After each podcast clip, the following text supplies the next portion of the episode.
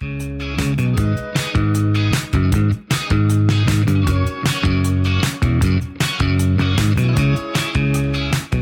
merhaba.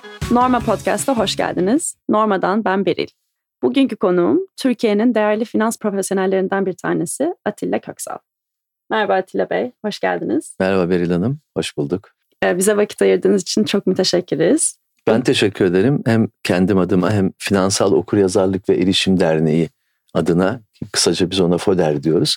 Beni buraya davet ettiğiniz için teşekkürler. Mikrofonu ben direkt size veriyorum. Bize biraz Atilla Köksal kimdir ve şu anki misyonu nedir bahsedebilir misiniz? Tabii. Ben bir yatırım bankacısıyım. Ee, Boğaziçi Üniversitesi Makine Mühendisliği bölümünden mezun oldum. Liseyi de İstanbul Erkek Lisesi'nde okumuştum.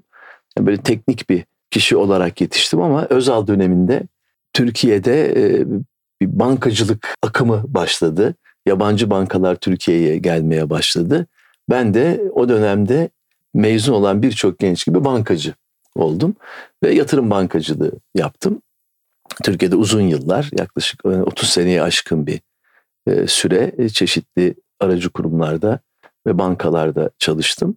Portföy yönetimi, hisse senedi alım satımına aracılık, şirket birleşmeleri, şirket satın almaları gibi birçok konuda çalıştım. Sermaye Piyasaları Birliği Başkanlığı yaptım.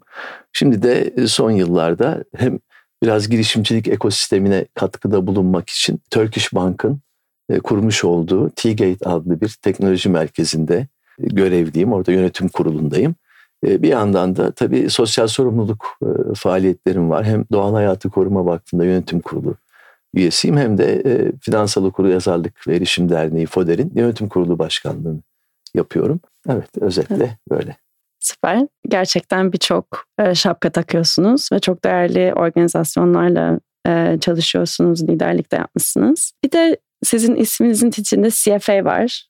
Evet. dinleyicilerimize bir de CFA'den biraz bahsedebilir misiniz? O titri almak ne demek ve nasıl sizi daha kalifiye yapıyor? Biraz ondan bahsedebilir Tabii. misiniz? Tabii o Chartered Financial Analyst kelimelerinin kısaltılması ve bu 3 sene süren bir sınav sonunda o sınavları geçerseniz ve belirli bir iş tecrübesine sahipseniz bu titri almaya ve isminizin arkasına eklemeye hak kazanıyorsunuz. Ee, kolay bir şey değil ama yani çok zor bir şey de değil. Yani biraz böyle sabırla çalışan, gayret eden e, ve finansı seven, e, finans alanında çalışmak isteyen e, birisi bunu başarabilir, rahatlıkla başarabilir ama çalışmak lazım. Bunu ben e, birçok meslektaşıma tavsiye ediyorum. Türkiye'de de sanıyorum ilk alan benim. Bunu e, daha sonra da çalıştığım bütün kurumlarda ki e, çalışma arkadaşlarıma tavsiye ettim. Birçoğu da aldı. Yani bugün Türkiye'de bayağı bir komünite oluştu. Bu konuda çok değerli arkadaşlarım var ve bunlar da daha sonra Global CFA Institute organlarında e, gönüllü olarak görev yaptılar. Ben de 6 sene e, CFA Institute'un yönetim kurulundaydım. E, şimdi birçok arkadaşım da çeşitli organlarda e, görev yapıyorlar. CFA Institute'un amacı da finans sektöründeki çalışanların tabii bilgi ve bilgi seviyesini yükseltmek ama aynı zamanda da tabii mesleki değerleri korumak ve onları geliştirmek. Dolayısıyla böyle genç arkadaşlara da bu alanda önerirsiniz. E, evet, e, çalışmalarını tavsiye ederim. Hatta benim geçmişimde yatırım bankacılığı. Orada mesela e, hani MBA yapmak veya CFA yapmak aslında biraz şey olabiliyor. Ee, evet, genelde tartışma kişiler konusudur. tartışma evet. konusu ikisi tabii, arasında tabii, tabii. kişiler seçimi evet yapıyor. Okey, teşekkürler. O zaman e, ana konumuza geçiyorum. E, finansal okuryazarlık ve erişim konusu. Bize biraz FODER'den bahsedebilir misiniz? Evet. E, bu sene FODER'in 10. senesini kutluyoruz. 10 sene önce e, Özlem Denizmen e, başkanlığında kurulmuş bir dernek. 10 senedir biz Türkiye'de vatandaşlarımızı parasal konularda, finansal konularda bilinçlendirmeye çalışıyoruz. Mesajlarımız da çok basit. Onlara diyoruz ki bütçe yapın. Şimdi bütçe yapmak çok zor bir şey değil. Yani bütçe yapınca işte giderlerinizi yazıyorsunuz. Yani gelirlerinizi ve giderlerinizi yazıyorsunuz ve bunları takip ediyorsunuz e, hepimiz hayatımızda yani paramızı harcarken e, zaman zaman tabii e, dikkatsizlikler yapıyoruz ve e, gereğinden fazla ve ihtiyacımız olmayan şeylere paramızı harcayabiliyoruz. Bütçe yaptığınız zaman ve takip ettiğiniz zaman E, tabii gelir tarafında çok fazla bir şey yapmak mümkün olmayabiliyor eğer sabit gelirli bir kişiyseniz. Hani şöyle bir lüksünüz yok. Hadi ben bu ay gelirimi yüzde elli arttırayım diyemiyorsunuz. Ama gider tarafında eğer yakından takip ederseniz bazı şeyleri gereksiz yaptığınızı, gereksiz bazı harcamaları gereksiz yaptığınızı görebilirsiniz ve onları kısabilirsiniz. Onları kıstığınız durumda işte tasarruf yapmış oluyorsunuz. Yani bunlar Arapça bir kelime evet. tasarruf. İsraf da Arapça bir kelime. İsrafı kestiğiniz zaman tasarruf yapmış oluyorsunuz. Sonra diyoruz ki tasarrufları da e, yatırıma yönlendirin. Yani birikim yapın. Bunları yatırıma yönlendirin. Ve bilinçli yatırımlarla uzun vadede işte ileride sizi rahat ettirecek bir toplam birikiminiz oluşsun diyoruz. Çok basit şeyler bunlar. Sloganımız da bizim parasını yöneten hayatını yönetir. Bu yine Özlem Denizmen'in evet. bulmuş olduğu bir slogan. Ee, şöyle seni yönetmesi yerine evet, onu yönet. Şimdi bu böyle bunu söyleyince mesela eğitimlerin başında biz bunu söylüyoruz. Bu tabii bireyler için de geçerli, şirketler için de geçerli aslında. Bunu biz söylediğimizde hep şöyle bir bakıyorlar. Ya bankacının biri geldi. işte gene bize paranın ne kadar önemli bir şey olduğunu anlatacak falan. Öyle değil tabii. Yani hayatta paradan çok daha önemli şeyler var. Okul hayatımız, işte iş hayatımız, ailemiz, arkadaşlarımız, sosyal sorumluluk çalışmaları. Yani bir sürü şey var hayatta. Paradan çok daha önemli kişi, olan kişi ve önem vermemiz gereken. Fakat maalesef para diye de bir şey var. Ve bu parayla biz hayatımız boyunca içli dışlı olmak zorundayız. İstesek de istemesek de. Dolayısıyla parasal konuları bilmemiz, içselleştirmemiz, anlamı, anlamamız ve paranın zor kazanılan ama kolay harcanan bir şey olduğunu bilmemiz ve bunu sadece bizim bilmemiz yetmez. Etrafımızdaki kişilere de, ailemizdeki kişilere, çocuklarımıza anlatmamız lazım ki hayatları boyunca parayla olan ilişkileri sağlıklı olsun. Ve paranın hani kölesi değil efendisi olsunlar. Yoksa birçok insan parasal konuları bilmediği için maalesef e, varlıklı bile olsa veya iyi kazansa bile sonuçta e, hüsrana uğrayabiliyor. FODER'in gerçekten çok değerli bir misyon olduğunu düşünüyorum. Türkiye'de kişilere hani eğitim açısından küçük yaştan başlayarak eğitimler veriyorsunuz anladığım kadarıyla. Biraz daha o e, ne tür eğitimler verdiğinizden, e, nasıl bu misyonu yaydığınızdan da bahsedebilir Tabii. misiniz? Tabii. Biz ilkokul çocuklarından başlayarak böyle emeklilere kadar giden bir şeyde, e, spektrumda eğitimler veriyoruz. E, ayrıca mesela ev kadınlarına yönelik eğitim programlarımız var. İş hayatına yeni başlayan kadınlara yönelik eğitim programlarımız var.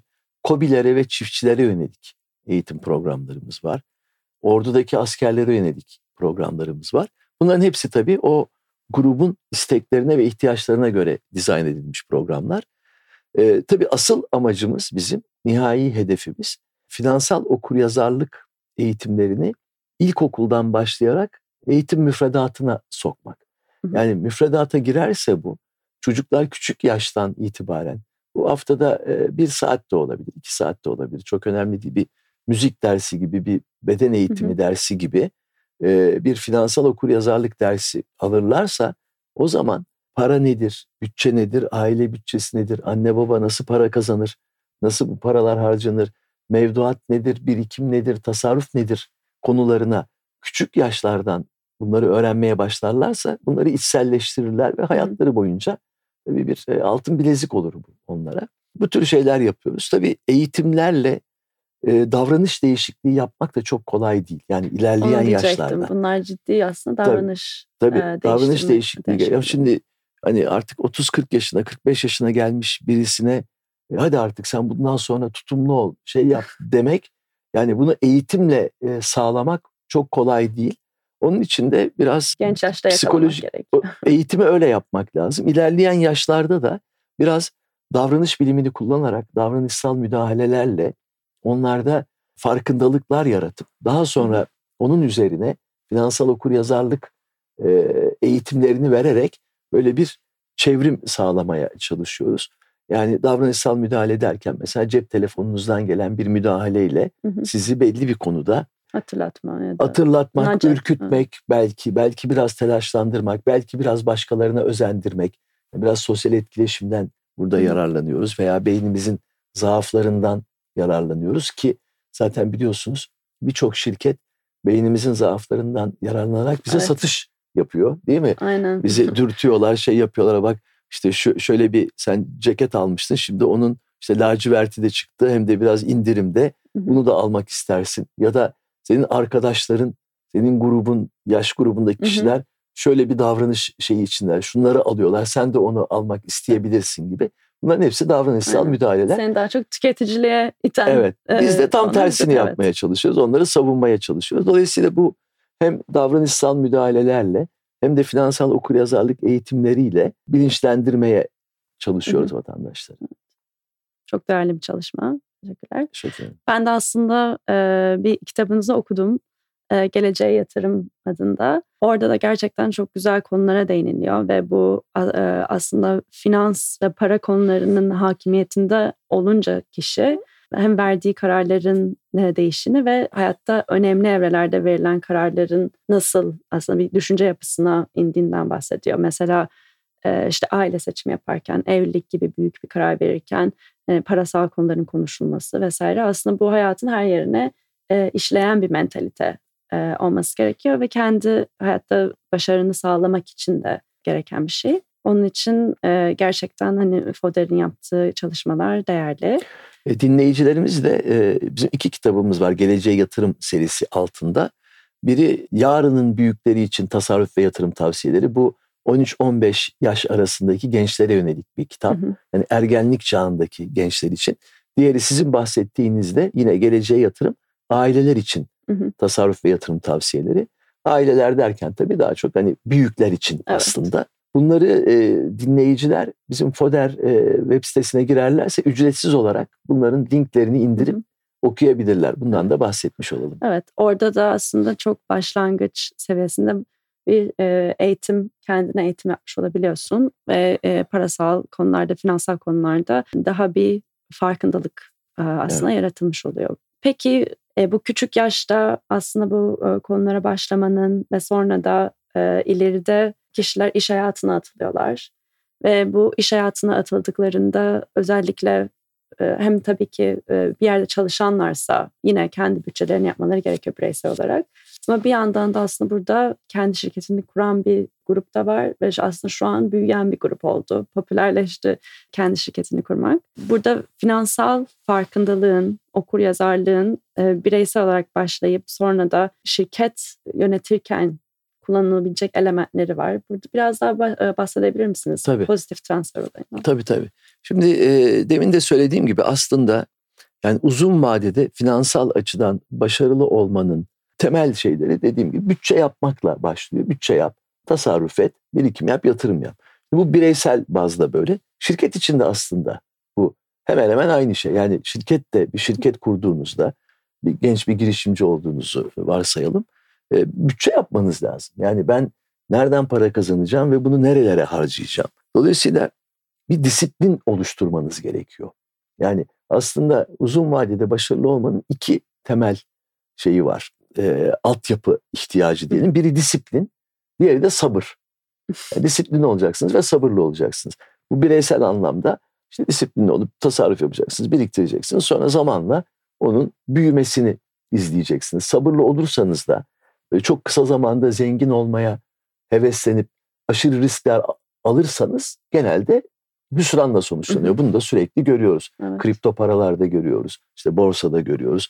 Gençler e, veya genç olmayanlar Hı hı. aşırı riskler alıp batıyorlar. Paralarını Doğru. kaybediyorlar. Halbuki bilinçli bir yatırım yapan birisi, bilinçli yatırım yapan birisi uzun vadede e, birikiminin büyüdüğünü görüyor. Bu şirketler için de aynı şekilde. Onun için burada hani bizi dinleyen genç girişimci arkadaşlara tavsiyem bir kere gerçekten iyi bir plan yapmaları gerekiyor.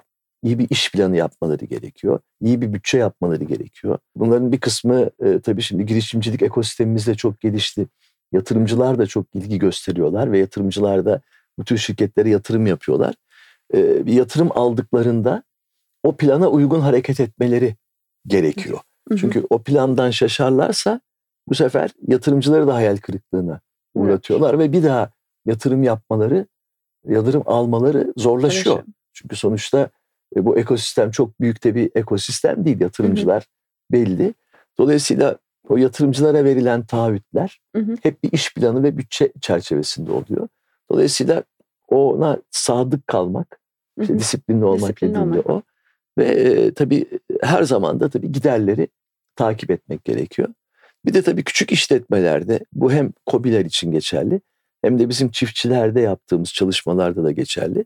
Küçük işletmelerde aile bütçesiyle iş bütçesi iç içe girebiliyor. Evet. Buna çok dikkat etmek lazım. Hı. Bu ikisini ayırmak lazım. Bu mesela çiftçilerde biraz daha belirgin oluyor. Ne yapıyor? Çiftçi gidiyor diyelim Ziraat Bankası'ndan kredi alıyor. E, Daha ürününe ekmesine belli bir süre var diyelim. Ne yapacak? Çünkü gidip tohum alması lazım, gübre alması lazım, e, yakıt alması lazım traktörü için birçok ihtiyacı var. Fakat bir anda aile ihtiyaçları öne çıkıyor diyelim. Oğlu evlenecek. Hı hı. Oğlunu oğlunun düğününde o parayı harcıyor.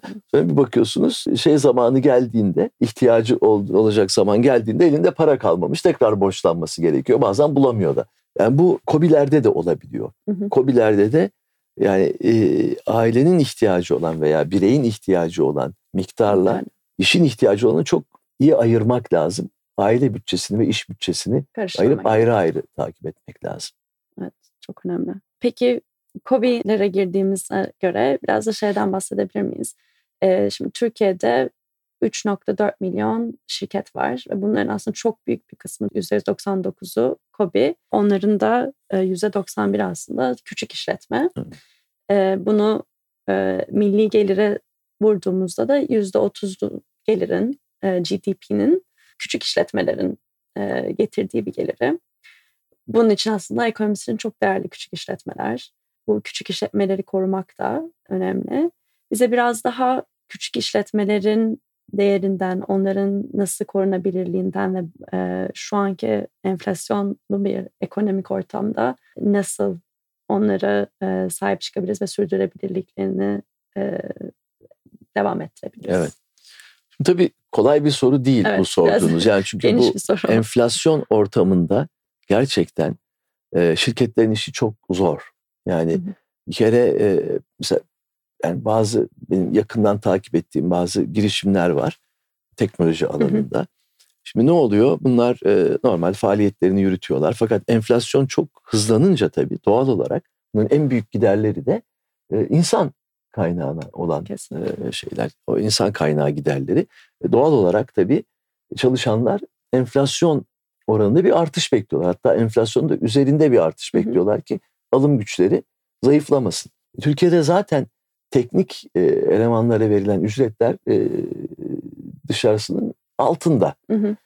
Böyle dönemlerde bu daha da aşınıyor. Evet. Dolayısıyla dolar bazında çok düşük seviyelere düşüyor. Şimdi bu şirketlerin bunları e, yakalaması lazım. ettirmek. Onu yaka- zam yapması tabii ama ürünlerine aynı şeyde zam yapamıyorlar. Hı hı. Ve bu tabii sıkıntı yaratıyor. Bazen yurt dışından bunu çok görüyoruz. Ee, yurt dışından gelip şirketler bir de artık uzaktan çalışmada çok kolaylaştığı için Evet. diyorlar hemen diyorlar ki tamam gel sen ben sana şu kadar dolar maaş vereceğim. Sen yine Türkiye'de otur ama bizim için çalış. Ve çok değerli elemanları alıp e, kendi bünyelerine koyuyorlar. Şirketler de maalesef e, bunları şey yapamıyor. E, bir de tabii e, yine enflasyonun arttığı dönemlerde şirketler tahsilatta da gü- güçlük çekiyorlar. Özellikle B2C çalışan şirketler e, de e, bayağı bir Yani direkt tüketicilere Tüketicide yönelik. çalışanlarda aslında daha şey B2B çalışanlarda bu problem daha fazla. Çünkü büyük şirketler küçük şirketleri biraz şey yapıyor aslında kullanıyor diyeyim. E, halbuki küçük şirketin e, eti ne budu ne Hı hı. onların ödemelerini geciktiriyor. E, enflasyon ortamında yani yüzde yüz, yüzde elli olan enflasyon ortamında bir ay geciktirirseniz yüzde on fark ediyor e, paranızın alım gücü. İki ay geciktirirseniz yüzde yirmi gibi. Bu tür sıkıntılar var maalesef. Onun için etkisi olabiliyor. yani burada e, enflasyon biraz tabii ahlaki davranışları da maalesef bozuyor. Onun Hı hı. için özellikle belki büyük şirketlerin biraz daha böyle dönemlerde küçük şirketleri biraz gözetmesi, korumaları lazım. Eğer onların hizmetlerinden memnunlarsa. Hı hı. Yani değillerse zaten çalışmasınlar o zaman Evet. değil mi? Ama memnunlarsa gerçekten hani ödemeleri zamanında yapmaları ve onları rahatlatmaları gerekiyor. Onun dışında çok da fazla söyleyecek bir şey yok. Özellikle hı hı. bu enflasyon ortamında yani şirketlerin her türlü gidere yani çok yakından bakarak yani böyle sineğin Kişilerin yağını günlük, çıkarmak derler evet. ya yani sineğin yağını çıkarmak derler. Yani e, çok şey olmaları gerekiyor. Çok hassas olmaları çünkü her harcadıkları gereksiz lira maalesef e, çok büyük bir yük olarak onlara geri dönüyor. Onun için bu dönemlerde özellikle finans yönetimi çok çok önem kazanıyor. Bütçeye sadık kalmak, hı hı. mümkün olduğu kadar tasarruf etmek. Bir de tabii ana prensip olarak tabii şeyi de benimsemek lazım. Yani asıl tasarrufu iyi zamanda yapmak lazım. Hı hı. Yani işler iyiyken fazla havaya girmemek, çok açılmamak hı hı. lazım. İşler iyiyken de disiplinli olmak lazım ki işler kötü olduğunda veya makroekonomik ortam kötü olduğunda daha güçlü. Onun için genelde şirketler rahat ortamlarda yani ekonominin iyi olduğu ortamlarda biraz daha gevşeyebiliyorlar. Gereğinden fazla eleman evet, alıyorlar. Evet. Gereğinden fazla e, yatırımlar yapıyorlar. Yapmamaları gereken bazı yatırımları yapıyorlar. Ama işler kötüye döndüğünde bunun da çok büyük olumsuz etkilerini görüyorlar. Hı hı. Peki siz kendinize dediniz biraz girişimcilik sektörüne size bakıyorsunuz vesaire. Biraz şeyden bahsedebilir misiniz? Türkiye'deki bu girişimcilerin bu sektörün daha büyümesi, desteklenmesi neler yapılabilir ve nasıl gözlemliyorsunuz gelişimini? Evet. Valla aslında e, gelişme oldukça iyi. Yani Hı-hı. Türkiye'de çünkü ciddi bir e, yetenek şey havuzu var bu konuda ve e, çok e, girişimci hem insanlarımız girişimci hem de teknoloji alanında yani birçok şeyi e, yapabilecek Kapasite. kapasitedeyiz. Yani dünyadaki yani hiçbir ülkeden bir eksiğimiz yok. Ama e, tabii işte makroekonomik ortam bizi çok hı hı. şey yapıyor. Yani Türkiye'de bir şirketi kurmak ve büyütmek yurt dışında kurmak ve büyütmekten çok daha zor. Yani kaynak bulmakta zorlanıyorsunuz. Hı hı. Bulduğunuz kaynak daha kısa vadeli oluyor. Halka açılmak böyle bu tür şirketler için çok kolay değil doğal olarak. Yatırımcılar biraz daha sabırsız olabiliyor. Daha kısa vadeli perspektifte bakabiliyorlar. Yine yatırımcılar ki şunu da söyleyeyim yani bayağı bir yatırımcı havuzu da Türkiye'de oluşmaya başladı. Onu da söyleyeyim. Gerçekten böyle yatırım kulüpleri işte fonlar yani gittikçe büyüyor şirketler bu konulara yatırım yapıyorlar. Burada aslında yatırımcı ekosisteminde farklı e, gruplar da var. Onlara tabii, tabii. da biraz değinebiliriz tabii, belki. Tabii işte burada. İşte aile şirketleri olabiliyor, venture capital şirketleri oluyor. Ondan sonra e, büyük şirketlerin kendi bünyesinde e, açtıkları e, girişimcileri destekleme programları tabii, vesaire tabii. de oluyor. Tabii tabii. Böyle yatırımcı grupları da var. Mesela Keyrosu Forum gibi veya başka böyle ben birçok e, organizasyon altında birbirini bulan yatırımcı grupları var, yatırımcı kulüpleri var. O da büyüyor ama tabii yine de hacimler e, istediğimiz boyutlarda değil. değil. Yani ama işte son yıllarda da bayağı mega işlemler de oldu. Hani milyar dolarlık takım şirketler evet. çıkardık. Onlar da tabii hep alıcılar yabancı oldu doğal olarak. Çünkü o kadar kaynağı Türkiye'de verecek e, kurum henüz yok ama işte inşallah bu böyle birbirini besleyerek gidecek. Yani yatırımcılar... Pazar oluşumu aslında. Pazar oluşuyor. Pazar oluşuyor, büyüyor ve tabii, tabii. Yani, tabii ki şu an artık oluşum seviyesini bir atlamış durumda biraz.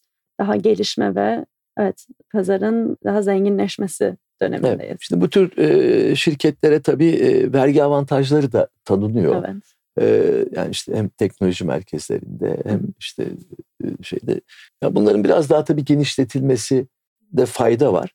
Yani bu şirketlerin bizim yeni girişimlerin elinden tutmamız, onları desteklememiz gerekiyor. Tabii bu böyle suni bir destekte olmaması lazım. Tabii. Sonuçta çünkü yine hani güçlü olanın kazanması gerekiyor. Yani bu şirketlerin kendi çabalarıyla büyümesi gerekiyor ama en azından onlara köstek olmamak gere- gerekiyor. Bir de demin de söylediğim gibi özellikle böyle büyük bu tür şirketlerle çalışan büyük kurumların hani bunları pek suistimal etmemelerinde fayda var. Çünkü bunu hakikaten yani B2B'lerde bunu biraz görüyoruz. Bu tür küçük şirketleri. Çünkü etine budune hani onun evet. ödemesini geciktirdiğiniz zaman veya elemanlarını aldığınız zaman filan tabii bayağı bir darbe tabii, vuruyorsunuz tabii, o tür şirketlere. Evet. Çok doğru teknik eleman aslında bahsettiniz. Ben ne zamandı? Birkaç ay önce bir aslında makale okuyordum. Bir araştırma okuyordum. Orada e, şeyden bahsediyordu. Türkiye Avrupa'nın ikinci ya da üçüncü en fazla mühendis e, yetiştiren ülkelerinden bir tanesi. Onun için aslında çok değerli bir insan kaynağımız var. Daha da aslında bu dünyanın gittiği yerde e, bu alanlarda insan yetiştirmek teknik alanlarda çok daha değerli olacak. Onun için de aslında bu ekosistemin e, ona da yatırım yapması çok değerli. Kesinlikle. Yani Türkiye'de de yani bu e, teknik eleman sayısını arttırmamız lazım. Biz bir de e, Türk İş Bank olarak, Türk İş Bank biliyorsunuz Kıbrıs hı hı. kökenli evet. bir banka. Kıbrıs'ta, e, Kuzey Kıbrıs aslında bir üniversite hı hı. E, cenneti diyelim. Yani çok çok sayıda öğrenci var orada. Şimdi orada da bir şey e, kurup, bir eğitim merkezi kurup, hı hı. orada da teknik eleman e, Yetiştirme. yetiştirmeyi, e, yetiştirme üzerine çalışmaya başladık. Yani orada hem Türk öğrenciler var hem başka yabancı öğrenciler de var. Mesela orada da e, ciddi bir insan kaynağı yetiştirebiliriz. Yani hem Türkiye'de hem Kuzey Kıbrıs'ta e, bu konuda çalışmalarımız var. Yani ne kadar çok insan yetiştirirsek o kadar tabii bizim için iyi. Evet. Çünkü dışarıya da ihraç ediyoruz. Yani bu da aslında güzel bir şey. O da güzel bir şey aslında ama yani şöyle güzel hani yurt dışında Türklerin e, bu firmalarda çalışıp teknolojiyi öğrenmeleri tabii çok olumlu. Onlar ileride Türkiye'ye de geri gelebilirler e, ve o teknolojileri buraya getirirler. Ama tabii şimdi biz bu elemanları tek yönlü kaybedersek sürekli o da içerisi için iyi değil tabii. tabii ki, evet. Ve içerideki tabii e, ücretlere de çok etki yapıyor. Yani ücretlerin artması elemanlar açısından iyi fakat şirketler açısından iyi değil. Hı hı. E şimdi şirketler sürdürülebilir olmayınca bu elemanlar için de sonuçta iyi olmuyor evet, uzun vadede. Uzun Onun için kopuyor. böyle bir iyi bir dengede dengede tutmak lazım. Doğru. Evet. Ee, çok teşekkürler. Son olarak girişimcilere e, vermek istediğiniz öneriler, tavsiyeler e, nelerdir tabii. bu serüvene kendilerini atmaları için? Tabii. Yani tabii girişimcilik çok güzel bir şey ve ben hepsine e, başarılar diliyorum. Yani başarılı olmanın e, şeyi demin de söylediğim gibi aslında disiplin ve sabır. Yani disiplinli olmak hı hı. ve sabırlı olmak. Bu hem yani hem bireysel açıdan önemli hem şirketiniz açısından önemli. Onun için hani bir şirket kurduğunuzda iyi bir planla başlamak gerekiyor. Hı hı. Ve bu iyi plana sadık kalmak gerekiyor. Bu iyi planın içinde tabii bu iş nasıl büyüyecek? Nasıl yani ürünler ne? Hangi ürünleri biz kime nasıl satacağız? Nasıl pazarlayacağız? Bunu hangi bütçeyle yapacağız? Hı hı. Gelirlerimiz ne olacak? Giderlerimiz ne olacak? İnsan kaynağımız nasıl şekillenecek gibi iyi bir plan yapıp e, bu plana sadık kalmak ve bu planı yatırımcılara tabii iyi anlatabilmek bu çok evet. önemli. Yani kendinizi izah ederseniz ve yaptığınız iş zaten iyiyse yatırımcı da bulursunuz. Hı hı. Ve planınıza sadık kalıp o gelişmeyi gösterirseniz yatırımcı da size sadık kalır ve böyle gittikçe e, birbirinden beslenen bir ortam ortaya çıkar. Bir de tabii işte sabırlı olmak lazım. Yani evet. çünkü girişimcilik kolay bir şey değil. Çok dalgalar var. Hı hı. Yani inişler çıkışlar var. Onlardan yılmamak ve e, sabırla e, doğru bildiğiniz yolda gitmeye devam etmek lazım. Norma Podcast'ı dinlediğiniz için çok teşekkürler. Bizi dinlemeye devam edin. Yeni neslin finansal çözümlerle kalın.